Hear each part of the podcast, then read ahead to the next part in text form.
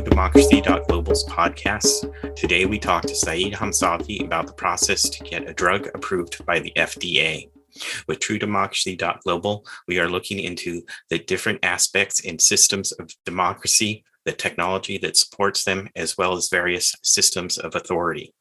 Our hope is that through the understanding and applying shared knowledge and evolving technology that we can find ways to build trust and to encourage constructive collaboration, which may bring about greater freedom for humanity and a true democracy where the power stems truly from the people and everyone has a voice in collaboration with their fellow man and woman of any background.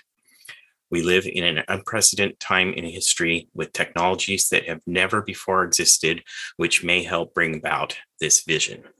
Today, we talked to Saeed Hamzavi. Saeed received his master's and PhD degrees in chemistry from Georgetown University in Washington, D.C. He did his postdoctoral work at Duke University in Durham, North Carolina. He has been in the pharmaceutical and biotechnology industry doing research development and quality control for over 30 years. Presently, he is at Genentech, Roche, in South San Francisco, California. I'm interested in this conversation is looking into a system of, of authority, the FDA, to begin to understand its effectiveness and envision ways technology such as blockchain might make it a little bit more effective. So, Saeed, you have experience with the FDA, correct? Yes, I have been in the industry, so I have had uh, the opportunity to interact with the agency uh, uh, in many occasions. And how long have you had experience with the FDA in your 30 years? Uh, well, at least in three uh, submissions that uh, I have been involved in, I have um, been involved with with interacting with the agency for three different products when I was in different industry, of course, but most of them have been in my recent uh, position at Genentech with the oh. biologics. Okay, your your recent your, your recent position there. So pretty pretty recently you've been dealing with them. Yes. And as I, from our previous conversation that got us started on this podcast, you're in the middle of the process right now, correct? That is correct. And we have filed uh, sometimes in April and uh, we are anticipating of course this is an accelerated they consider that as an accelerated process. So we are looking forward to approval uh, before the end of the year. And typically it takes a lot longer. Usually it takes about 12 months from the time of the submission uh, that you file with the agency uh, before they uh, uh, provide you or give you the approval but this was an accelerated agreement that was made with the agency ahead of time and uh, when we filed. And uh, we are looking forward to have the approval of this medicine uh, in coming months. And what, what allowed this to be an accelerated process? Usually, it depends on how the uh, agency considers the urgency of the medicine that is going to be able to help patients. And if the urgency of that is high, usually they are willing to go for that. I see. Is this related to to COVID? No, it is no. not. Okay. No, we have been working on this far longer than COVID. okay. yes. And well, how long have you been working on it in development before you actually filed?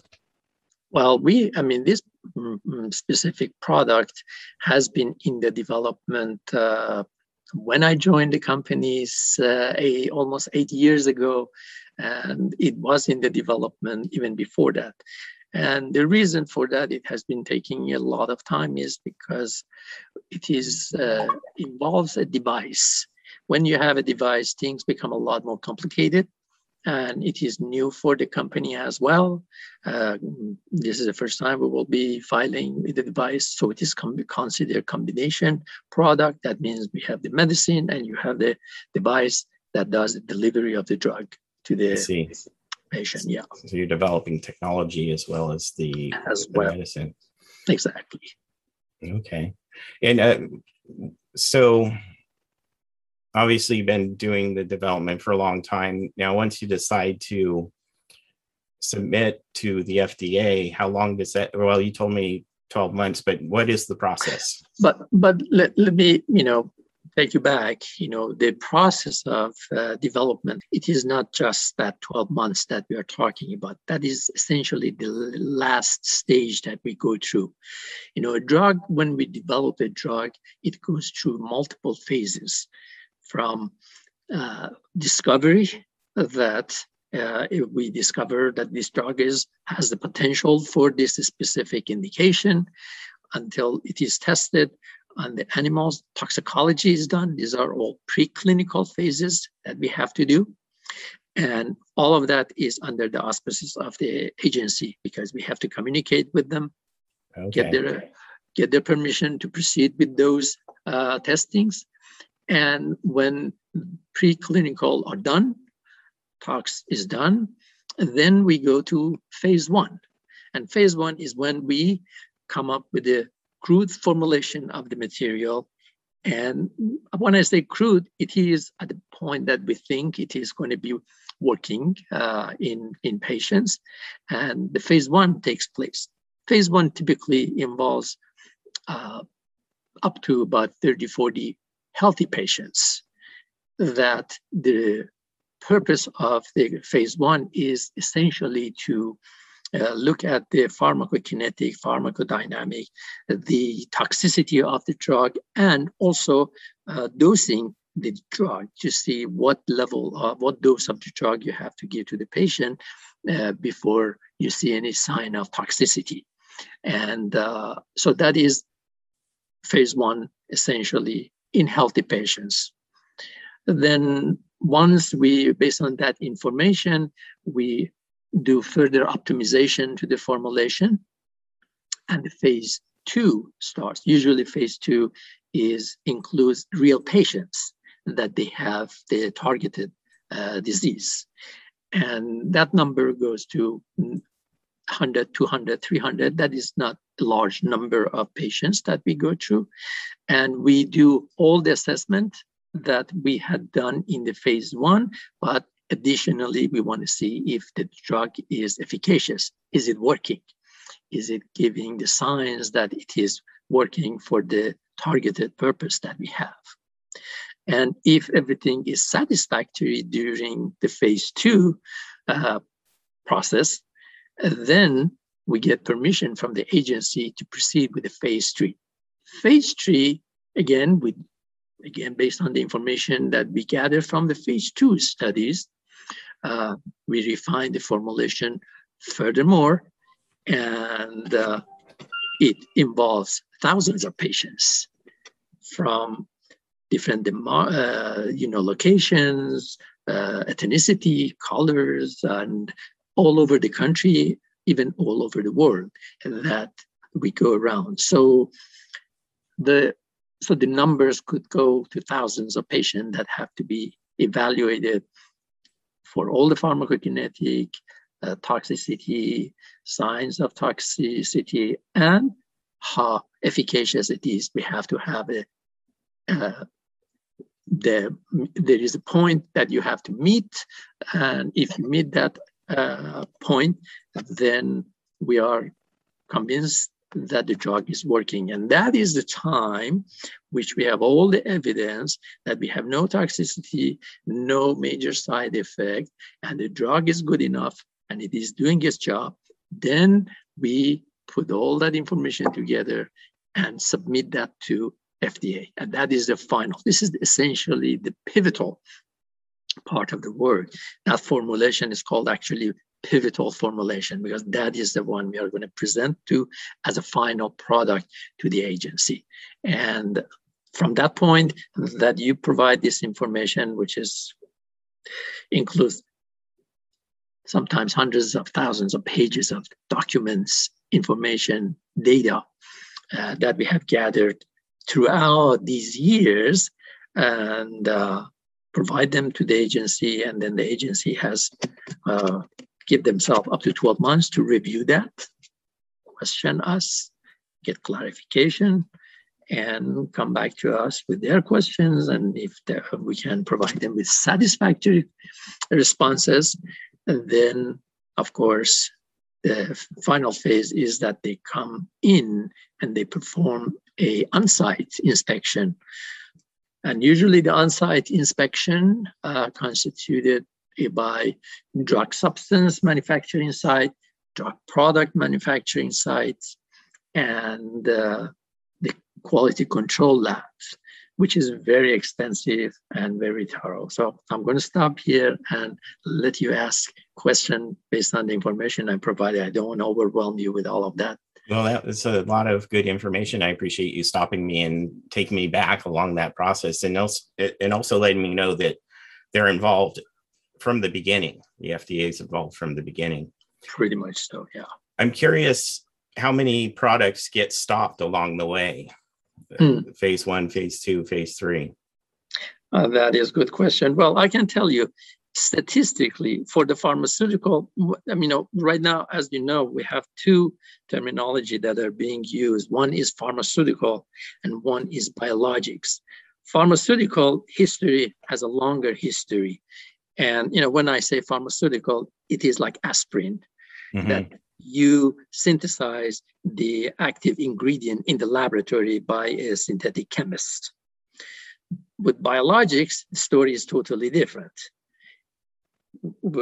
essentially what you have to do is to get a biological entity to make the, the complex molecules that in the lab it is impossible to make. Uh-huh. So we take a, a, a bacteria, modify the genes of the bacteria in order to make that molecule that you want that you have during the discovery you know it works and then essentially the bacteria makes the material for you, the API. The API is active ingredient, active pharmaceutical ingredient. Then that is far more complex than the pharmaceutical, you know, small molecule also called. Okay. Usually with the pharmaceutical, you know, out of 5,000 that uh, in the preclinical, five of them gets into the clinical. Wow out of five, one of them makes it to market. Wow. So you can see the attrition that it goes through, and as a result, the cost that the industry has to endure uh-huh. to bring one single drug into the market. That's for the pharmaceuticals. What about that's for pharmaceutical? Yeah, for biological things are a little more um, predefined. And, and usually, uh, when you make a identification that, for example, for an oncology drug, you find an antibody that can work. An antibody is a molecule that actually goes and binds into the site that tumor, for example, and once it binds itself to that site, it prevents that cell from reproducing. So this is like um, this is oncology. This is just to give you an example. Mm-hmm. And most of the, you know, when we started the biotechnology, essentially the biotechnology was, as I indicated, a bacteria makes that. You know, Genentech was the frontier uh, actually uh, to be a biotechnology over 42, three years ago. Wow. And the first product, yeah, Genentech is the frontier actually to be a um, biotech. And our first product was synthetic insulin using the technology. You know, in the past, insulin was used by the, uh, you had to extract it from the pig's uh, uh, pancreas and and you can imagine how many pigs you have to sacrifice and very small amount of insulin would be coming out. However when this technology came you could actually manufacture tens of hundreds of liters of the material using the bacteria to do that. Of course you have to purify and all of that process. Uh-huh. very complex processes that you have to go through. So that was our first product. I mean Genentech's first product uh, to prove the uh, soundness of the technology. Uh, that that would be um, pharmaceutical then. No, insulin again because it is a it is an, a hormone. Insulin okay. is hormone. It's a very complex molecule. That's why you cannot synthesize it in the lab. It is, uh, you know, we're talking about a molecule which 100,000 Dalton. Uh-huh. So it is far more complex than anything, uh, you know, scientists can really sit in lab. It, I mean, even if you can that, it would take eons to actually do it. But genetically, a bacteria can do that for you overnight. Okay, I see. I see. Yeah. Bacteria is is manufacturing it. Yeah, you essentially design, you modify engineering the gene of the uh, bacteria, usually E. coli, mm-hmm. and E. coli is very fast reproducer. Wow. And then then you provide it with all the nutrients and the right environment, and it goes to work for you. But E. coli is something dangerous to to us, right? Absolutely and yet but it does... choose that one because it's very simple it's a bacteria mm-hmm. and it's very fast uh, reproducer it can produce huge amount of material in weeks wow and then of course you know there's tons of processes that you have to go through to purify clean and extract that specific molecule that the bacteria generated for you and then formulate that into a formulation that is uh, presentable to the patient. Amazing. Yeah, yeah, and that is why it takes a lot of time, and uh, you have to go through rigorous uh, evaluation and uh, phase one, phase two, phase three, uh, with many patients, and of course, initially preclinical, all you do it on animals and all of that in order to show the uh, safety and toxicity and all of that. But that's why it takes such a long time. Now, going back to the question as far as how long and how many drugs, you know, with the biologic, as I said, that story was to give you the background that it is a little more clear target when we identify an antibody that it is working or not. So if during the course of, uh, you know, phase, you know, clean preclinical, you have good indication, and then you have a better chance. And of course, then you move into the clinical phases, and um, I would say probably 50% you have the chance of success. Okay, so it's much it's much high way it's much higher. Way yeah. higher, yeah. But it costs a lot more. Oh. It costs a lot more for for the biological. You know, typical pharmaceutical costs about five to eight hundred million dollars. Wow. Uh, it depend, you know, depends on the complexity of it. But for biologic, usually it ranges from two to two and a half uh, billion dollars. Billion. Billion dollars. Jeez. So, and that's why biologics are more expensive as well. Mm-hmm. They take longer to develop and approve, get them approved. Uh, but uh, so that's why you know everybody's screaming and crying. Why is it so expensive? Drug is so expensive because it really takes a lot of time, resources, and money. Okay. So it's not cheap. That's great background. And now back to the FDA, which is really what I want to talk about, but the background is very fascinating and interesting. The process, they're with you the entire way. Are you dealing with the same people through the entire process, all the stages? Not of course, they would prefer to have, you know, FDA is a large organization, uh-huh. and each, you know, group that you are working with, it is constructed of certain people who have expertise in the area that you are developing a particular disease, a drug for that particular disease. So they have to have special expertise in what you are going to uh, presenting to them. So more and less, the uh, um, key functional people who are familiar with that are obviously going to be with you for the period of the time. But like any organization, when we are talking about years of development, mm-hmm. changes can happen at the agency as well. And so, not necessarily the same people are going to be uh, interacting with you at the end. But, come and go. Right.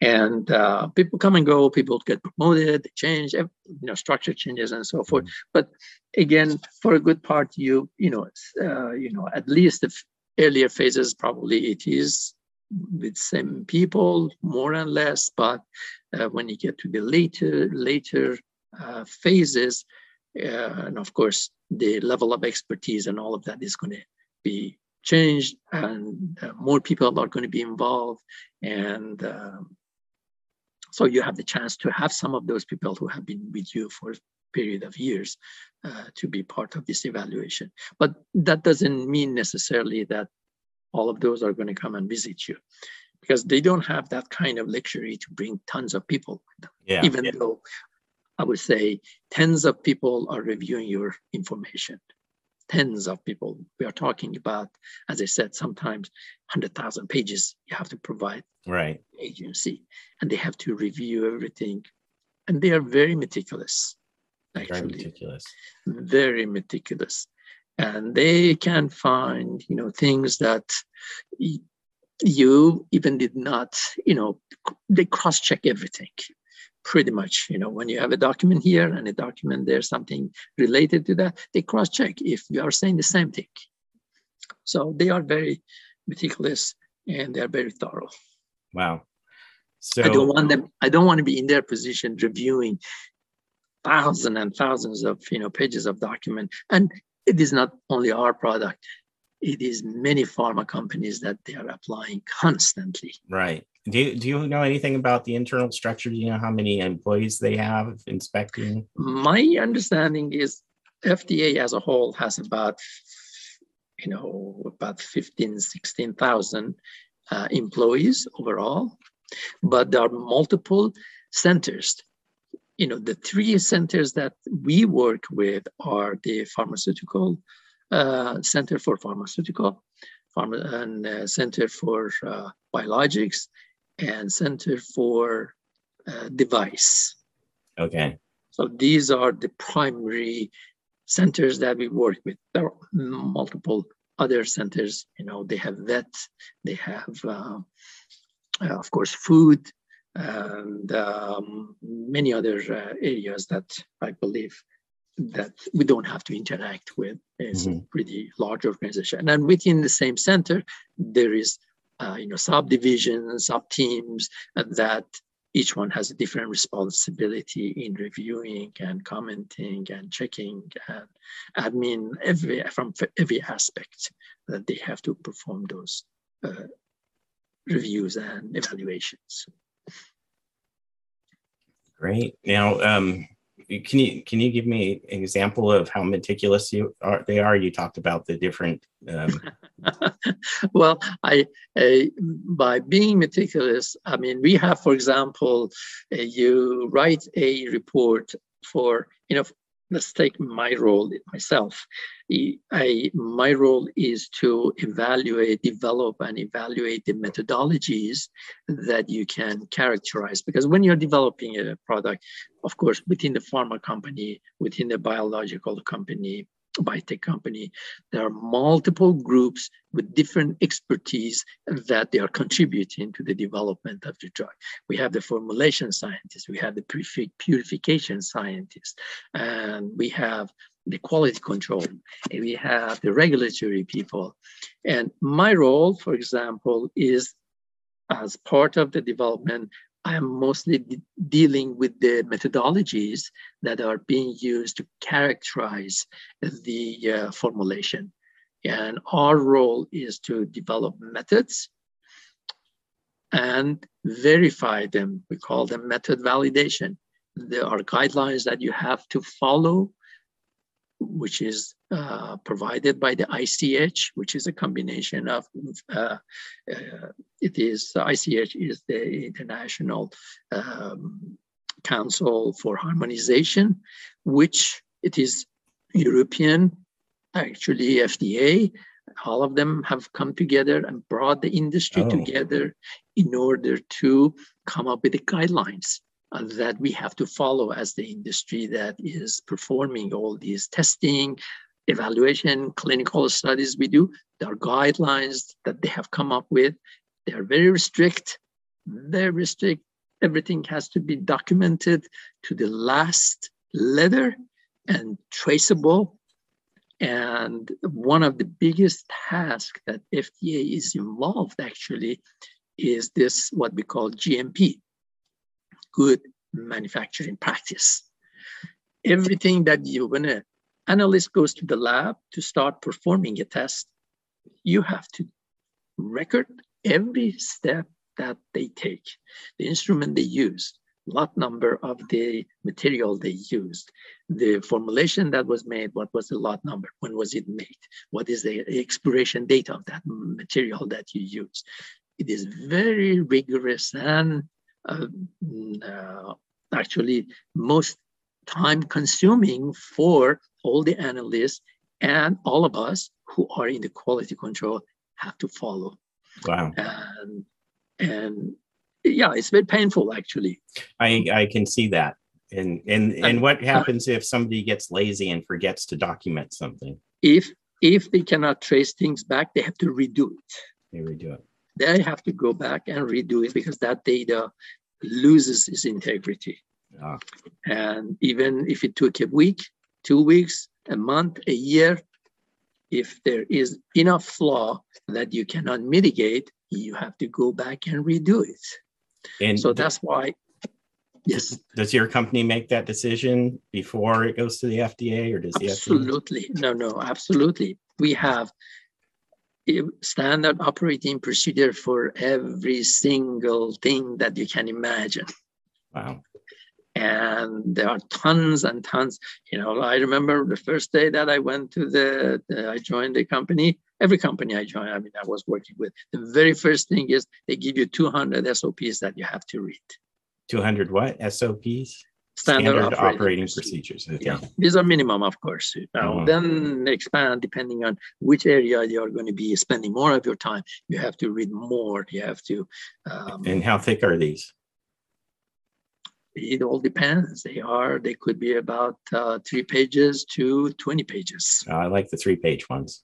Yeah, you like that. but, but for the analysts, when they are running a method, it is you know 30 pages because everything has been spelled out in there how to make this reagent that reagent how much to weigh out all of that is spelled out and the analyst has to follow every step of the way and if they miss they miss do these uh, SOPs change in t- with time? They change depending on the regulatory changes that come through. They get more restrictive, actually.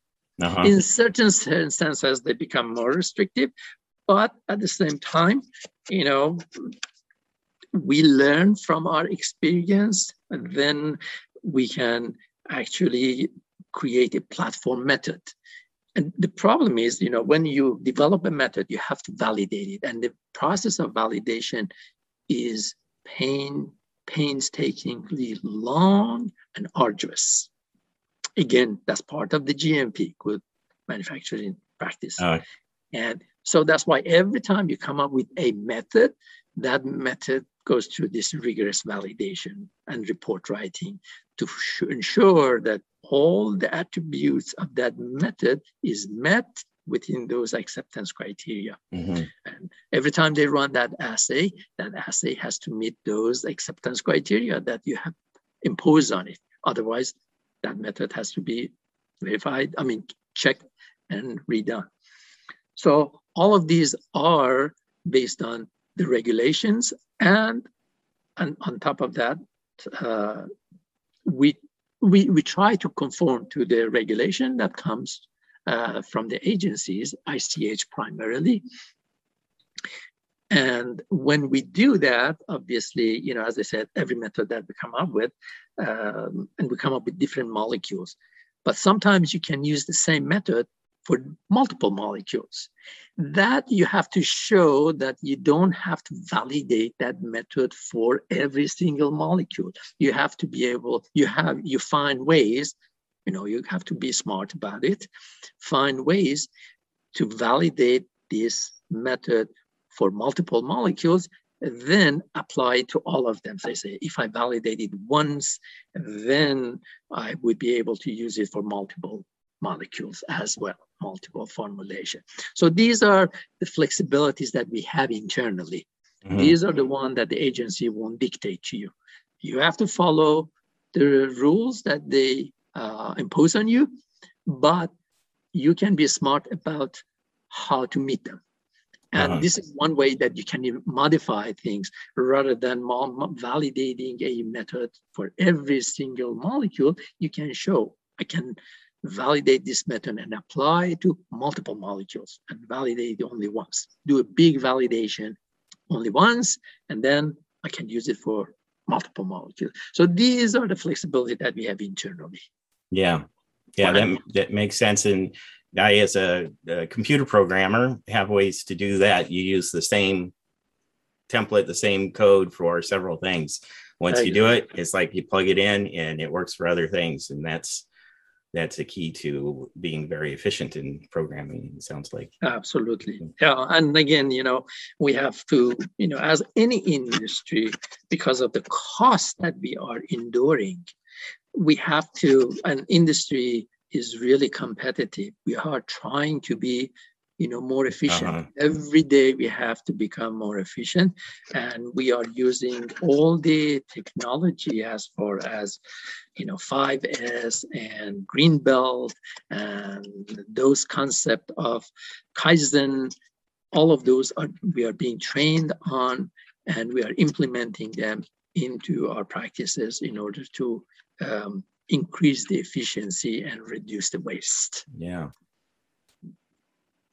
Well, it's amazing. And um, because everything's so regulated with the various procedures and rules, it doesn't sound like there's much wiggle room. There is really not much wiggle room. I yeah. mean, then you have, that's why when I say all of these, so when when I say uh, they're meticulous, we have a separate document for validating this report, right? This method, right? Uh-huh. So then we are analyzing the, the sample. The analyst goes to the lab and analyzes the sample. Now the agency can go back to your validation report and check the data that you have generated.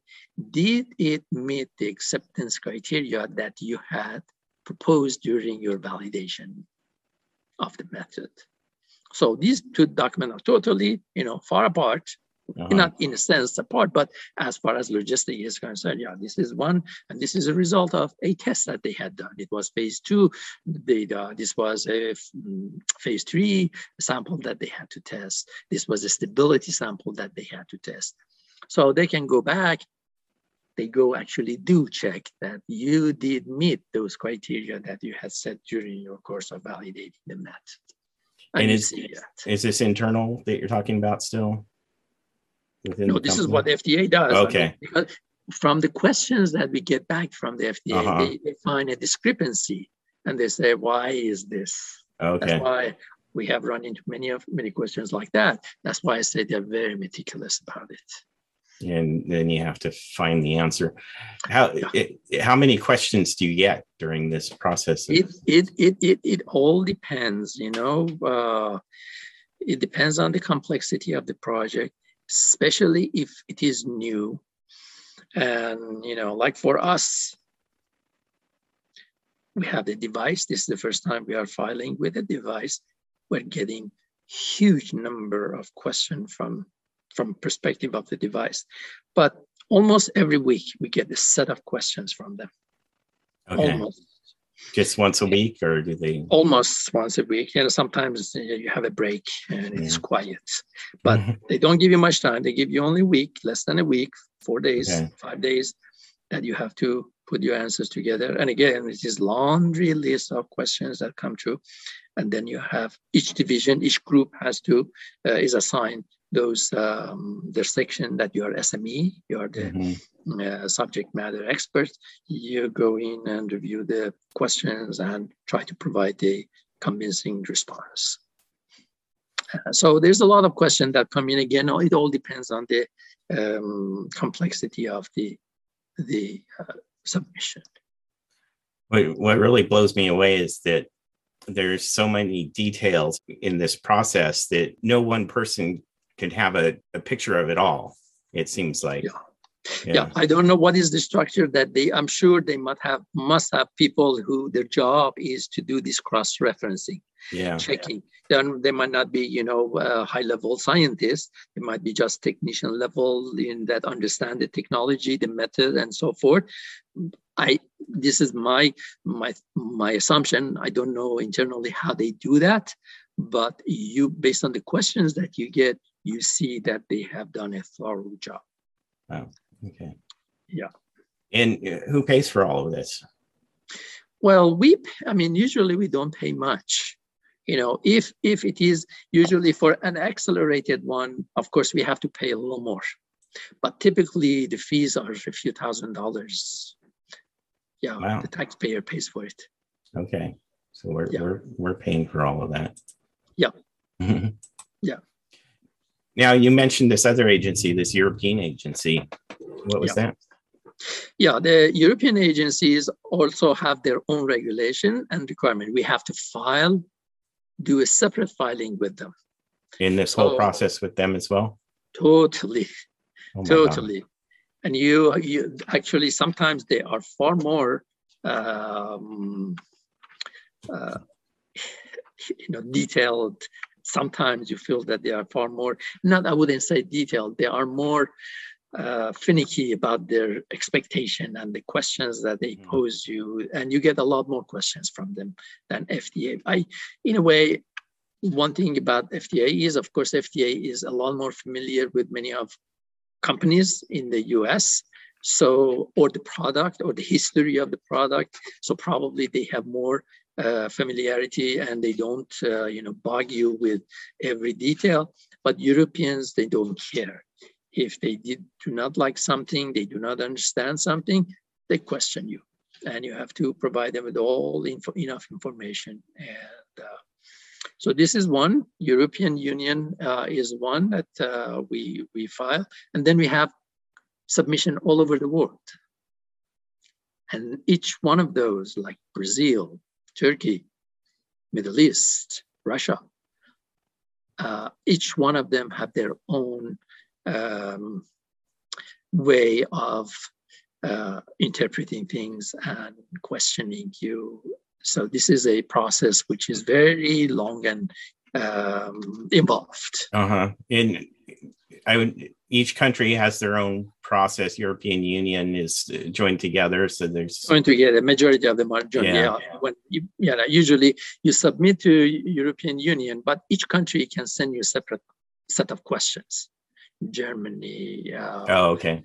Yeah, Spain. They can send you se- separate questions independently, but at the same time, it goes to one organization distributed among those European countries, and then they can communicate their question to you uh, in the independently. Okay. Yeah. So, what, what would you say about something like the the COVID vaccine, which was developed very quick? yeah that that's very unique situation I, yeah. I, I i would say that you know vaccine usually if it goes through its normal process takes 10 years mm. A typical vaccine takes 10 years to make all the evaluations especially the risk and health uh, aspect of it. Um, uh, i would I, I mean, I would, I, I would say I admire, uh, I really um, take my hat off for companies like Pfizer and Moderna and other companies that they were able to uh, bring the final product to the market in such a short time. And of course, it was under a lot of stress and pressure. And the FDA, as you know, they did not provide the final approval to the drug until recently. Right. It was just under, you know, uh, emergency situation that they released it for just because the conditions were so detrimental for everybody. But that is very unusual, very uh, atypical, and uh, it takes far more time to perform all those evaluations and assessments and for the pharma company to you know come up with the information that is needed because you have to go again all those phases of the analysis has to be done which and but they did they did it in a accelerated rate Yeah, pretty much. They jumped from phase one to phase three. I imagine that they essentially they weren't as thorough in, in this case. Yeah, and the number of the patients that they, they studied in the last yeah. uh, phase, uh, they tried to make up for all the fa- uh, previous phases that they could not, they didn't have time to. So essentially, phase three was a culmination of all of the studies they had to do. With with such a complex process and so many people working on it, I can't imagine that the system can handle much corruption within. No, you cannot. I, I, I mean, I give credit. I one thing about, you know, since we filed to other countries, mm-hmm. And you know, you know, history of some of the other countries like Russia or um, India the, the the system is more susceptible to corruption in those countries. Depends on the countries, I see. It depends on the country, but I would give you know our FDA a plus one because every medicine that is approved by FDA, majority of the countries which they don't have a very strong internal uh, evaluating organization and entity like a, a you know their uh, health system, if FDA approves a drug, it shortens the time of their approval in ah. because they very heavily rely on the credential that they have from the FDA. Okay. I, it, do some countries basically say if the FDA approves it, will? Yeah, majority of Middle Eastern countries, you know, like yeah. Saudi Arabia, Kuwait, and all of those, you know, FDA approved it, and they just it was just a paper uh, ex- paper exercise for them just to put it through their system. Okay. Yeah. Are there countries that uh, might not have an approval process that the drug would be available in before it's approved anywhere? Well, I can imagine that you know some of those poor nations, like yeah. African countries, they would be in that boat. Yeah, and they have no choice because they don't have the expertise, they don't have their system, proper mm-hmm. system, and uh, that's why they would have to rely on approval of a uh, FDA. Okay. Yeah. And if it's not approved by a country, the drug can't be sold in the country yeah, typically that is how it is. You know, you mm-hmm. cannot sell it to European uh, countries, European Union, if it is not approved by the European.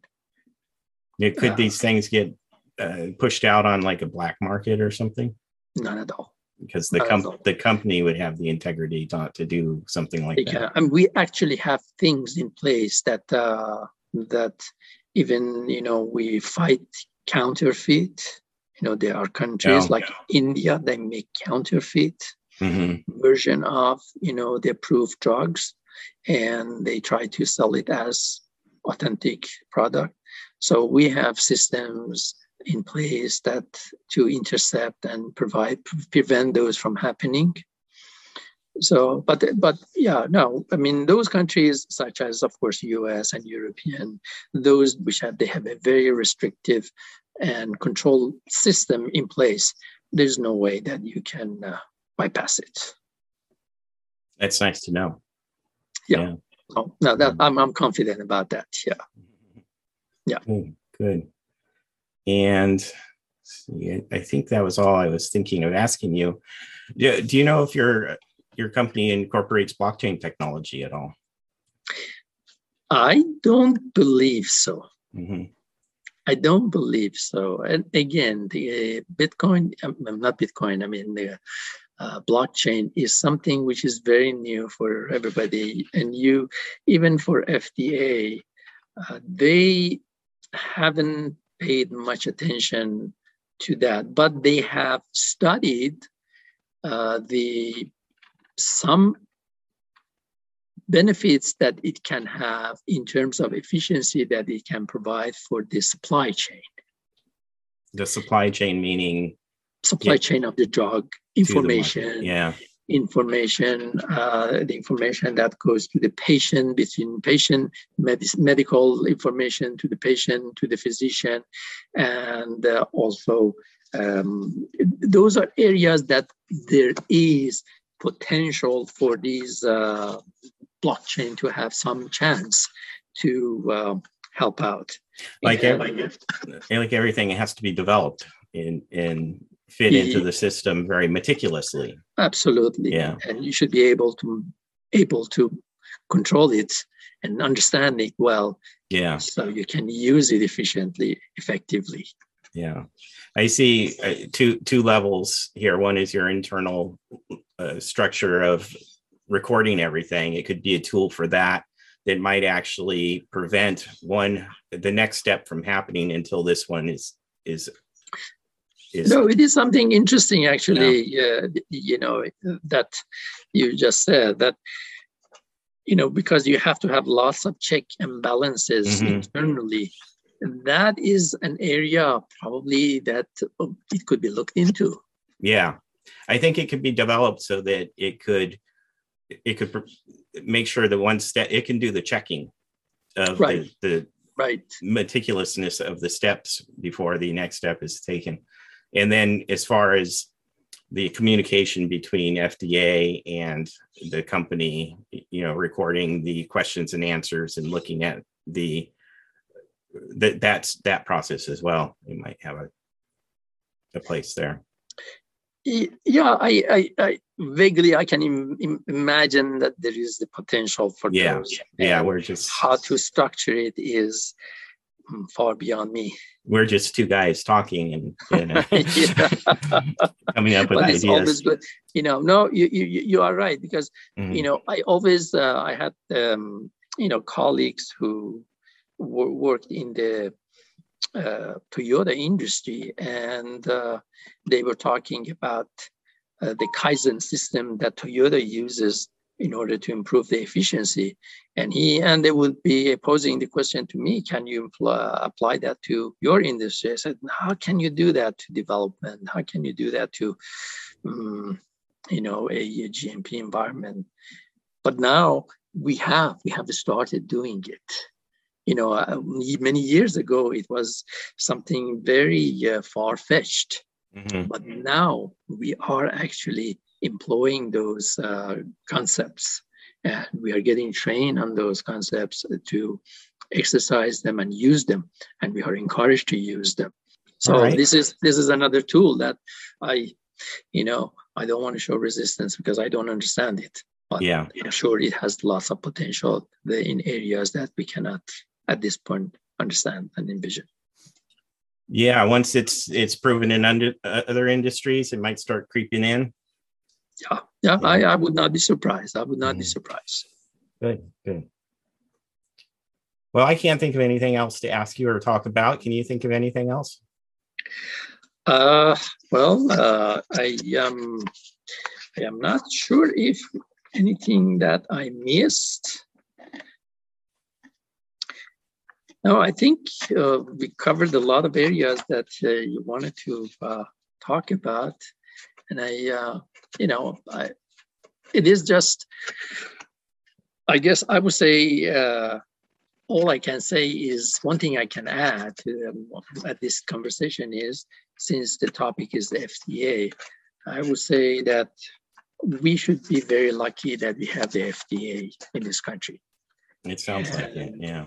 Yeah, and it would not have been possible to uh, ensure the safety of the material and drugs that every day all the consumers and patients are using without the guardianship of the FDA. So I, you know, take my hat off to them, and uh, we should be very uh, proud having an agency uh, behind us, supporting us. Do you know how long they've been around? Yeah, FDA actually uh, structurally was uh, started in 1906, but they did not start really looking at safety aspect of the drug until around mm, 35, 1935 or so.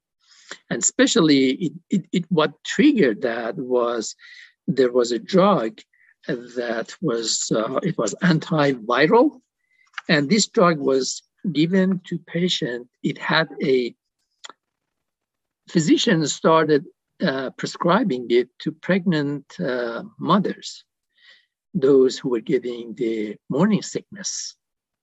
So it was very effective helping those mothers, you know, prevent prevented them from getting sick.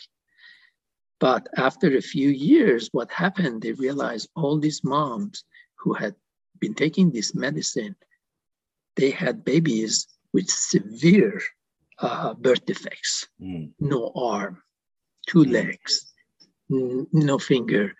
Very devastating, very devastating. Initially, they didn't find out, but then they realized it is the uh, this drug, which was called thalidomide, which was being prescribed, and that is when the belt became really tight, and they got serious. New rules were yeah, uh, introduced, and FDA became serious about the safety of the drug.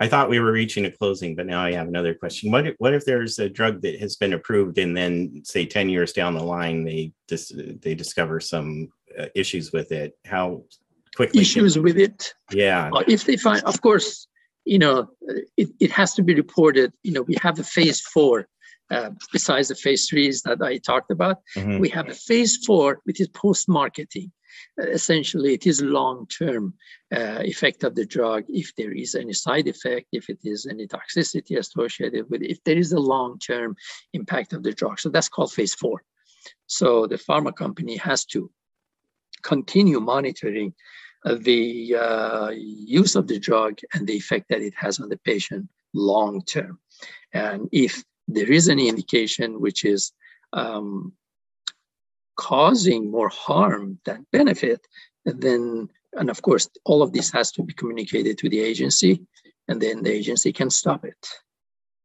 They would they would say stop it, but there there's a slight conflict of interest that the company is the one that has to report it. Yeah, again, it is is the rule. You have to obey. You have to uh-huh. follow, and you have to. That's that's the job. That's the rule. You got to do it. And if there's some just discrepancy where it's not, reported. oh, oh the, you get a big consent from the FDA, harsh punishment from the heavy fine, and even shutting down your manufacturing. You know, oh, mm-hmm. they, they have they have a lot of power. Okay. Yeah, that's they something can fine you very heavily, very heavily. Yeah, they are just like FBI. They can come and shut you down. Huh.